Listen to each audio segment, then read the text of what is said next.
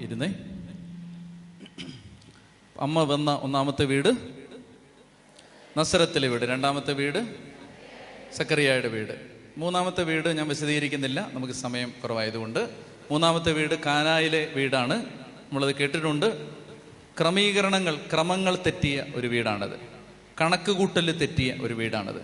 ആ കണക്ക് കൂട്ടൽ തെറ്റിയ വീട്ടിൽ പരിശുദ്ധാമ്മയുടെ സാന്നിധ്യം ആ വീട്ടിലെ കുറവിനെ പരിഹരിച്ചു. നമുക്കത് വിശദീകരിക്കാൻ നേരമില്ല. നാലാമത്തെ വീട് നമ്മൾ വിശദീകരിച്ച് കാണുകയാണ് തുടർന്നുള്ള സമയത്ത്. നാലാമത്തെ വീട് യോഹന്നാന്റെ വീടാണ്. അമ്മ ശ്രദ്ധിച്ചേ? ഇവിടെ നോക്കിയേ. യോഹന്നാന്റെ വീട്ടിൽ പരിശുദ്ധ അമ്മ എത്തുന്നത് യോഹന്നാന്റെ സുവിശേഷം പത്തൊമ്പതാം അധ്യായം ഇരുപത്തി ഏഴാമത്തെ തിരുവചനത്തിൽ.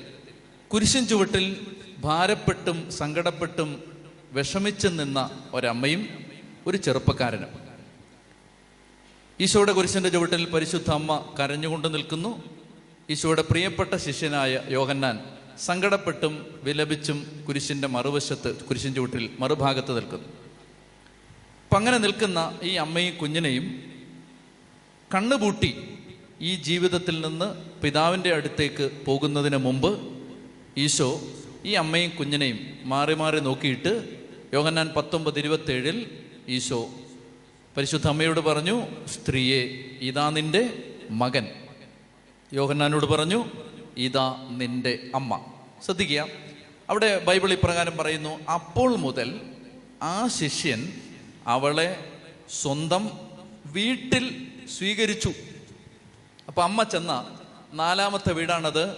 പരിശുദ്ധ അമ്മ ആ വീട്ടിൽ ചെന്ന് താമസിക്കാൻ തുടങ്ങി. അപ്പോൾ മുതൽ ആ ശിഷ്യൻ അവളെ സ്വന്തം വീട്ടിൽ സ്വീകരിച്ചു. ഇനി ഇനി നല്ലപോലെ ശ്രദ്ധിച്ചിരിക്കണം. ചെറിയ ശ്രദ്ധ പോരാ. നല്ല ശ്രദ്ധ വേണം. ഈ വീട്ടിൽ ഈ അമ്മ എന്ത് മാറ്റമാണ് ഉണ്ടാക്കിയത്? ഈ വീട്ടിൽ ഈ അമ്മയുടെ സാന്നിധ്യം വല്ല മാറ്റങ്ങളും ഉണ്ടാക്കിയോ?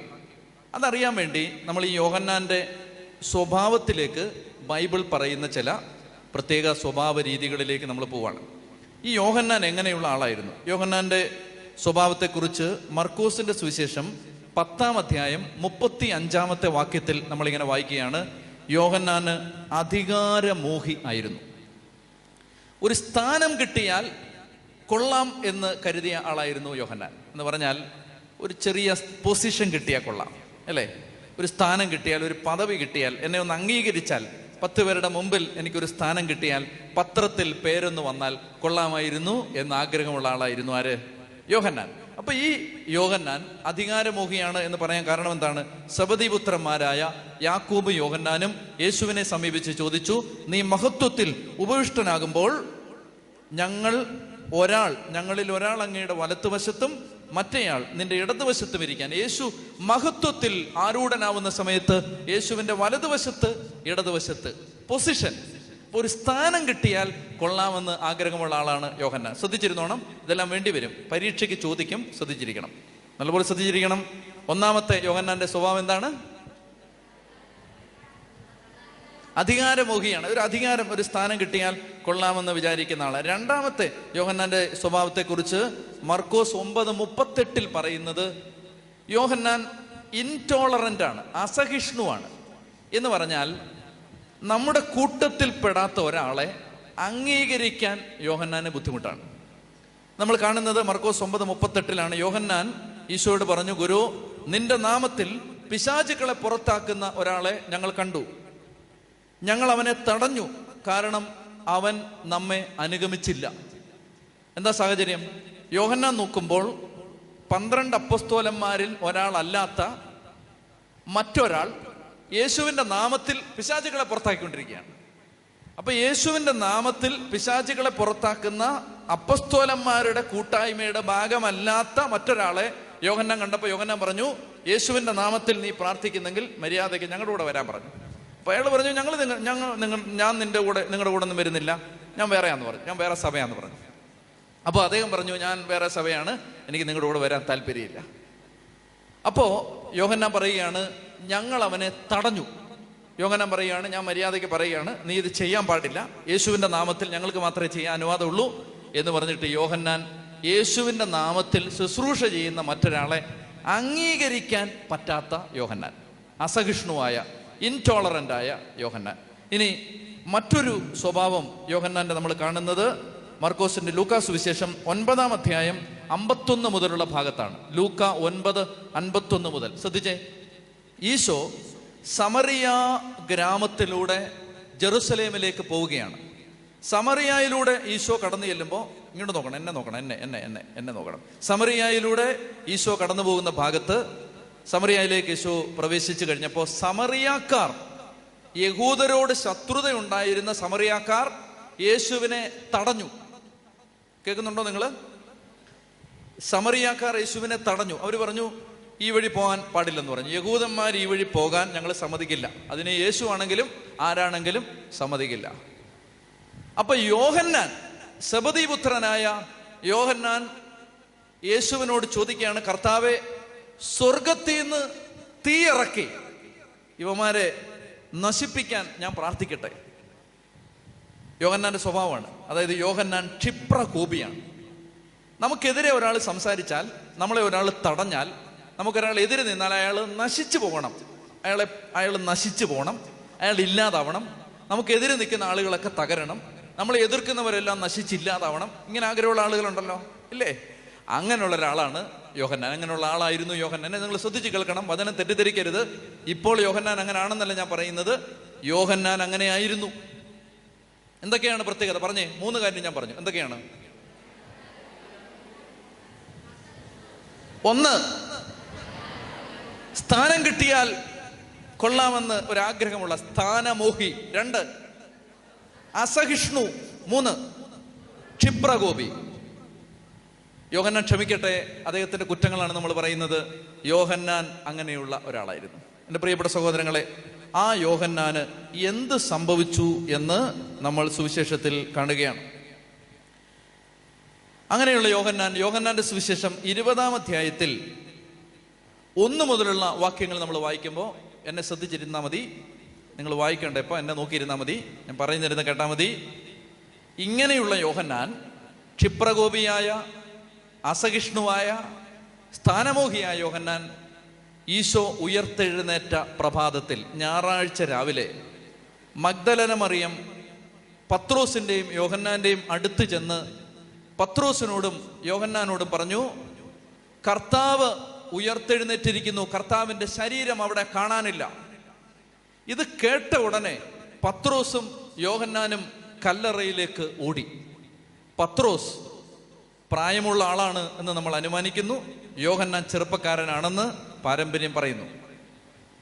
വൃദ്ധനായ പത്രോസ് ഓടിച്ചെല്ലുന്നതിന് മുമ്പേ കല്ലറയുടെ വാതിക്കൽ ചെറുപ്പക്കാരനായ യോഹന്നാൻ എത്തി.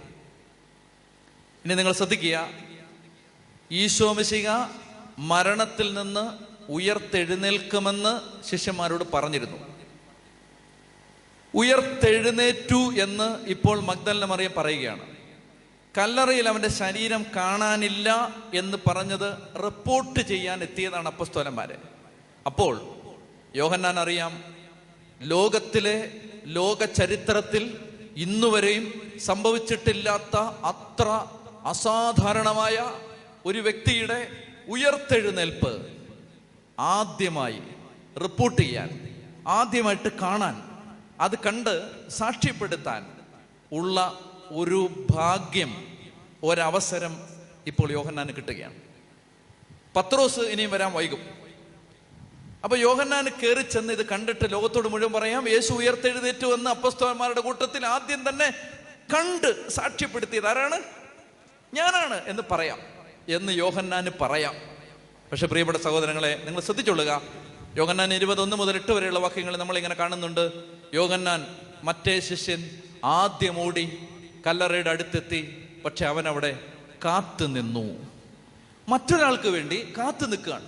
എടുത്തിയായിട്ടൊന്നുമില്ല എനിക്ക് ആദ്യം റൈറ്റ് സൈഡിൽ ഇരിക്കണം ലെഫ്റ്റ് സൈഡിൽ ഇരിക്കണം ആദ്യം കാണണം എനിക്ക് അടുത്തിരിക്കണം ഒന്നുമില്ല. അയാൾ പതുക്കെ അങ്ങോട്ട് മാറി നിൽക്കുകയാണ്. അപ്പോൾ പത്രോസ് ഓടി വന്നു.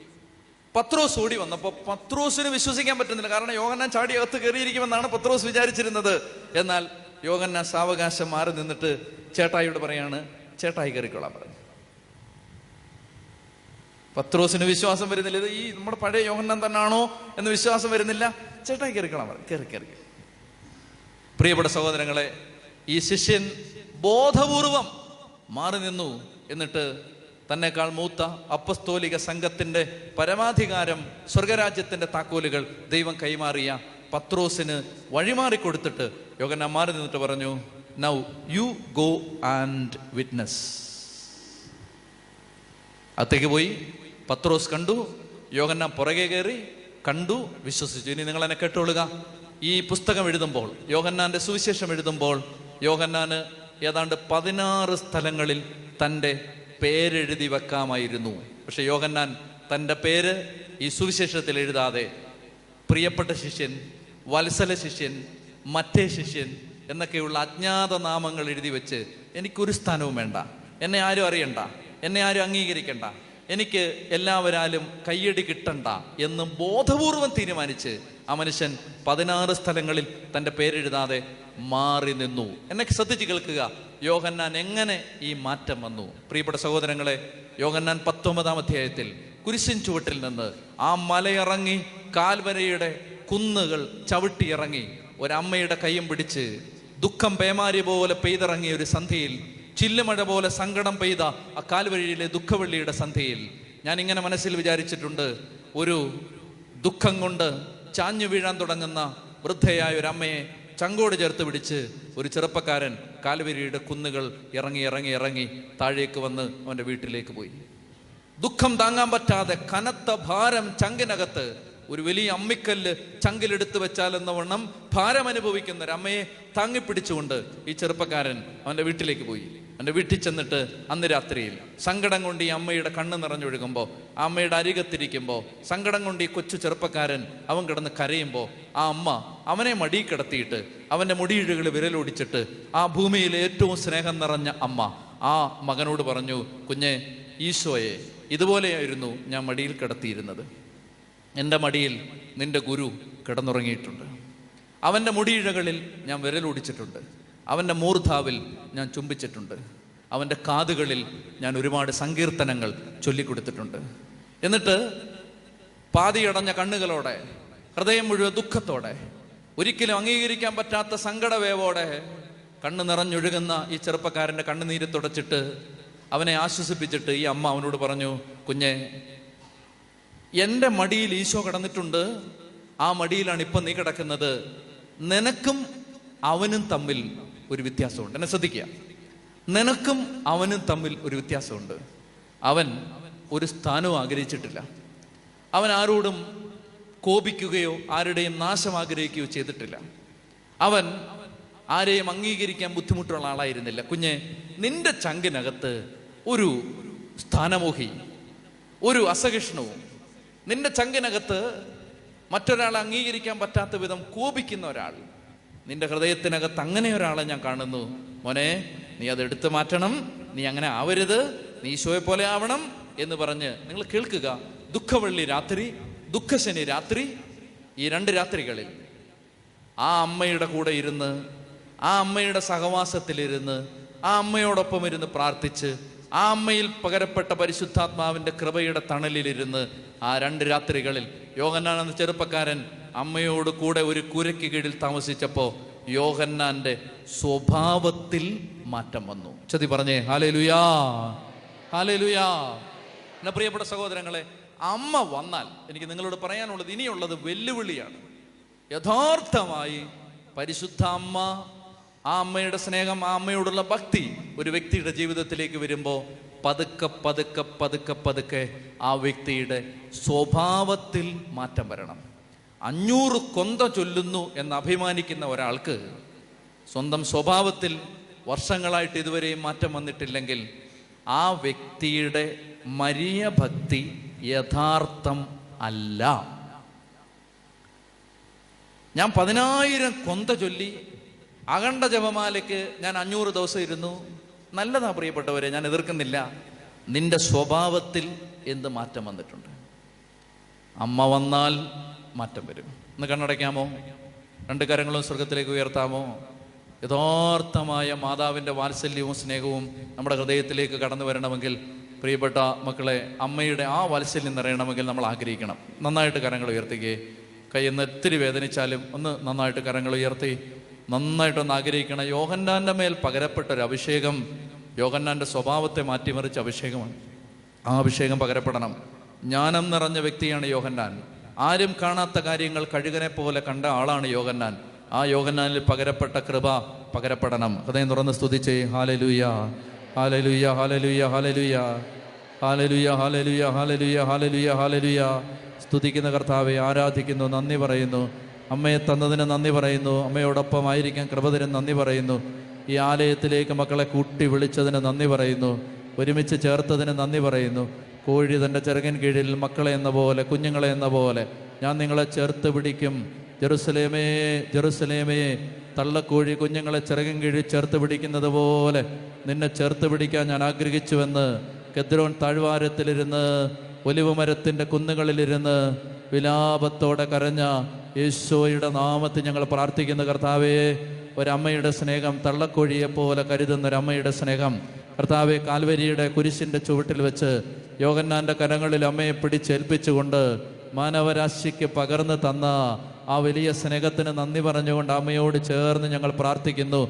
ഉൽപ്പത്തി മൂന്ന് പതിനഞ്ചിലൂടെ പ്രാർത്ഥിക്കുന്നു. നീയും സ്ത്രീയും തമ്മിലും നിന്റെ സന്തതിയും സ്ത്രീയുടെ സന്തതിയും തമ്മിലും ഞാൻ ശത്രുത ഉളവാക്കും. അവൻ നിന്റെ തലയെ തകർക്കുമെന്ന ഉൽപ്പത്തി മൂന്ന് പതിനഞ്ചിന്റെ വാഗ്ദാനത്തോട് ചേർന്ന് നിന്നുകൊണ്ട് ഈ മക്കൾക്കെതിരെ കുടുംബങ്ങൾക്കെതിരെ നിൽക്കുന്ന എല്ലാ തിന്മയുടെ അരൂപികളെ വിട്ടുകൊടുക്കാൻ പറ്റാത്ത സ്വഭാവ രീതികളെ കർത്താവായിശോയെ മാറ്റം വരാത്ത സ്വഭാവ പ്രത്യേകതകളെ വിട്ടുമാറാത്ത തഴക്ക ദോഷങ്ങളെ നസ്രാന യേശുവിന്റെ നാമത്തിൽ ബന്ധിച്ച് ബഹിഷ്കരിക്കുന്നു. കർത്താവായ യേശുവിന്റെ നാമത്തിൽ പ്രാർത്ഥിക്കുന്നു. പരിശുദ്ധ അമ്മയുടെ മാധ്യസ്ഥ ശക്തിയോട് ചേർന്ന് ആരുടെയെങ്കിലും മാനസാന്തരത്തിന് വേണ്ടി ഏതെങ്കിലും മക്കൾ കണ്ണുനീരോടെ ഈ നിമിഷങ്ങളിൽ പ്രാർത്ഥിക്കുന്നുണ്ടെങ്കിൽ പരിശുദ്ധ അമ്മയുടെ വിമല ഹൃദയത്തോട് ചേർന്ന് നിന്നുകൊണ്ട് തിരുസഭയ്ക്ക് നൽകപ്പെട്ട അധികാരത്തിലും ശക്തിയിലും ഇപ്പോൾ ആ മക്കൾക്കെതിരെ നിൽക്കുന്ന എല്ലാ സ്വഭാവ പ്രത്യേകതകളിലും പ്രവർത്തിക്കുന്ന തിന്മയുടെ അരൂപികളെ ഈശോയുടെ നാമത്തിൽ ബന്ധിക്കുന്നു ബഹിഷ്കരിക്കുന്നു.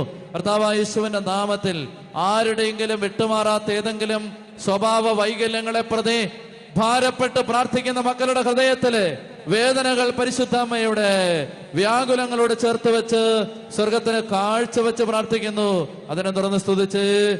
ഹാലലുയ്യ ഹാലലുയ്യ ഹാലലുയ്യ ഹാലലുയ്യ ആരാധന ആരാധന ആരാധന ആരാധന ആരാധന. ചുത്തി പറഞ്ഞേ ഹാലലുയാ ഹാലലുയാ പ്രിയപ്പെട്ടവരെ അമ്മ വന്ന ഒന്നാമത്തെ വീട് നസരത്തിലെ വീട്.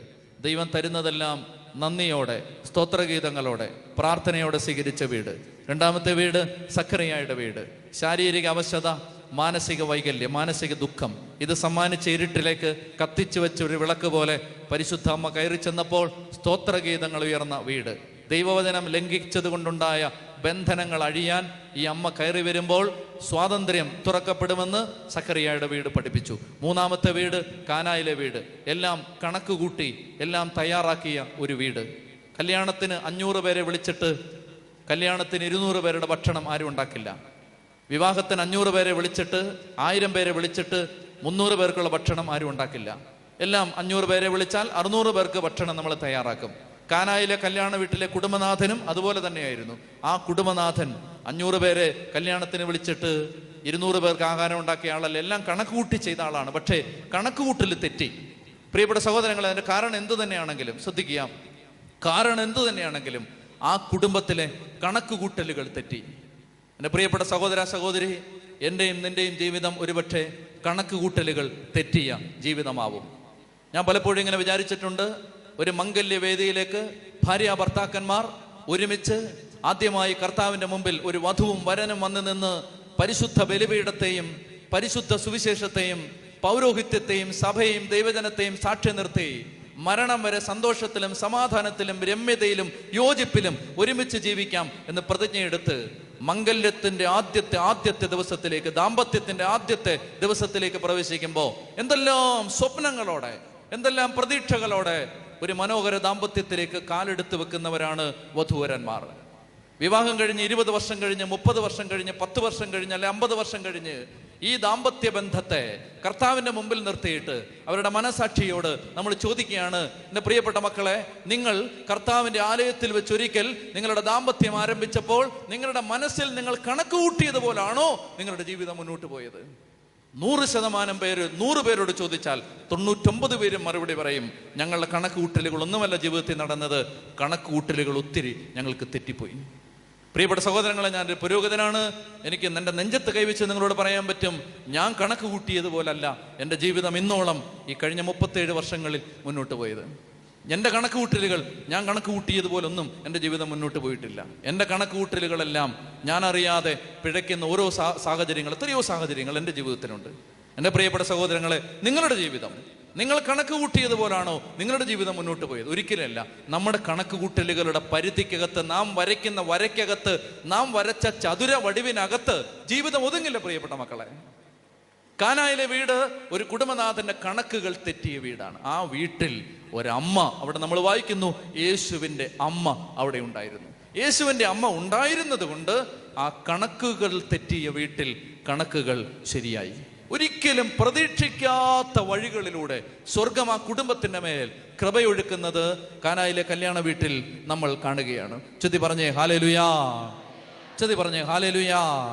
ഇവിടെ സഹോദരങ്ങളെ നാലാമത്തെ വീട് ഏത് വീടാണ്? യോഹന്നാന്റെ വീട്. അഞ്ചാമത്തെ വീട് പരിശുദ്ധ അമ്മ വന്ന അഞ്ചാമത്തെ വീട് സഹിയോൻ മാളികയാണ്. നൂറ്റി ഇരുപത് ശിഷ്യന്മാരോടൊപ്പം പരിശുദ്ധ അമ്മ മർക്കോസിന്റെ വീട്ടിൽ സഹിയോൻ മാളിക സഹിയോനിലെ ആ ഭവനത്തിൽ അവർ സമ്മേളിച്ചിരുന്ന് പ്രാർത്ഥിക്കുമ്പോഴാണ് പെന്തക്കോസ്തി തിരുനാളിൽ ആദ്യമായി തിരുസഭയുടെ മേൽ പരിശുദ്ധാത്മാവിന്റെ അഭിഷേകം കത്തിയിറങ്ങുന്നത്. ഞാൻ വിശദീകരിക്കുന്നില്ല. പരിശുദ്ധ അമ്മയോട് ചേർന്ന് പ്രാർത്ഥിച്ചാൽ പെന്തക്കുസ്തി കാലത്തിന് വേണ്ടി അടുത്ത ആഴ്ചയ്ക്ക് വേണ്ടി നമ്മൾ ഒരുങ്ങുകയാണ്. ഈ പത്ത് ദിവസങ്ങളിൽ ഈ കാത്തിരിപ്പിന്റെ ദിവസങ്ങളിൽ അമ്മയോട് ചേർന്ന് പ്രാർത്ഥിച്ചാൽ നിശ്ചയമായും പരിശുദ്ധാത്മാവിന്റെ കൃപ നമ്മുടെ മേൽ വർഷിക്കപ്പെടും. അമ്മ വന്ന അഞ്ച് വീടുകൾ ഇനി ഒരു വീടുണ്ട്. അത് ആറാമത്തെ വീടാണ്. ഈ താബൂർ കൺവെൻഷൻ കഴിഞ്ഞ് വീട്ടിലേക്ക് പോകുമ്പോൾ നിങ്ങളുടെ വീട് ഈ ആറാമത്തെ വീടായിട്ട് മാറും. അമ്മ വന്ന വീട്. ഈ അമ്മ നിങ്ങളുടെ വീട്ടിലേക്ക് വരുമ്പോൾ അമ്മ നിങ്ങളുടെ ജീവിതത്തെ സ്വാധീനിക്കും എഴുന്നേറ്റ് നിൽക്കാം. നമ്മൾ ഒരുമിച്ച് പ്രാർത്ഥിച്ച് ഇന്നത്തെ ഈ സന്ദേശം അവസാനിപ്പിക്കുകയാണ്. കർത്താവിന്റെ സന്നിധിയെ നമ്മളെ പൂർണമായിട്ടും സമർപ്പിക്കാം. നമ്മൾ ഈ കേട്ട കാര്യങ്ങളുടെ വെളിച്ചത്തിലും കഴിഞ്ഞ ദിവസങ്ങളിൽ കർത്താവിന്റെ ശുശ്രൂഷകർ നമ്മളോട് പങ്കുവെച്ച കാര്യങ്ങളുടെ വെളിച്ചത്തിലും നമ്മുടെ ജീവിതത്തെ സമർപ്പിക്കാം. ഈശോയുടെ തിരുമുമ്പിലേക്ക് നമ്മളെ ശക്തമായിട്ട് സമർപ്പിച്ച് പ്രാർത്ഥിക്കാം. കണ്ണടച്ചേ എല്ലാ മക്കളും ആദരം തുറന്ന് സ്തുതിച്ചേ. ഹാലെ ലുയ്യ സ്വയ ആരാധന ആരാധന. ബലഹീനരും പാപികളും അയോഗ്യരുമായ ഞങ്ങൾ കർത്താവെ ഈ ശുശ്രൂഷ വേദിയിൽ നിന്നുകൊണ്ട് അങ്ങയുടെ ഹിതത്തോട് ചേർന്ന് നിന്നുകൊണ്ട് അങ്ങേ അനുസരിച്ചുകൊണ്ട് താഴ്മയോടെ ഇപ്പോൾ പ്രാർത്ഥിക്കുന്നു. ഇപ്പോൾ ഈ ആലയത്തിന്റെ മേൽ ദൈവശക്തി ശക്തമായിട്ട് വ്യാപിക്കട്ടെ. പ്രാർത്ഥിക്കുന്ന മക്കളുടെ കുടുംബങ്ങളിലേക്ക് ദൈവത്തിന്റെ കൃപയൊഴുകട്ടെ അൾത്താരയിൽ നിന്ന് എസക്കിയൽ കണ്ട ദർശനത്തിലേതെന്ന പോലെ ബലിപീഠത്തിന്റെ അടിയിൽ നിന്ന് ജീവന്റെ നദി ഒഴുകട്ടെ. ഓരോ കുടുംബത്തിലേക്ക് മുട്ടോളം അരയോളം ദൈവമേ തോളപ്പം തലയ്ക്കൊപ്പം നീന്തിയാൽ പോലും കടക്കാൻ പറ്റാത്തൊരു അഭിഷേകത്തിന്റെ നദി. കർത്താവായ യേശുവിന്റെ നാമത്തിൽ ഈ ആലയത്തിൽ ശുശ്രൂഷ ചെയ്യുന്ന എല്ലാ മക്കളുടെ മേലും ശുശ്രൂഷകരുടെ മേലും ഇതിന് നേതൃത്വം കൊടുക്കുന്നവരുടെ മേലും ഈ സംബന്ധിക്കുന്ന ദൈവജനത്തിന്റെ മേലും സ്വർഗം തുറന്ന് ഇപ്പോൾ ഒഴുക്കണമേ എന്ന് പ്രാർത്ഥിക്കുന്നു. അതിനം തുറന്ന് എല്ലാ മക്കളും സ്തുതിച്ച് പ്രാർത്ഥിച്ച് എല്ലാം ഉച്ചത്തിൽ സ്തുതിച്ച് ഉച്ചത്തിൽ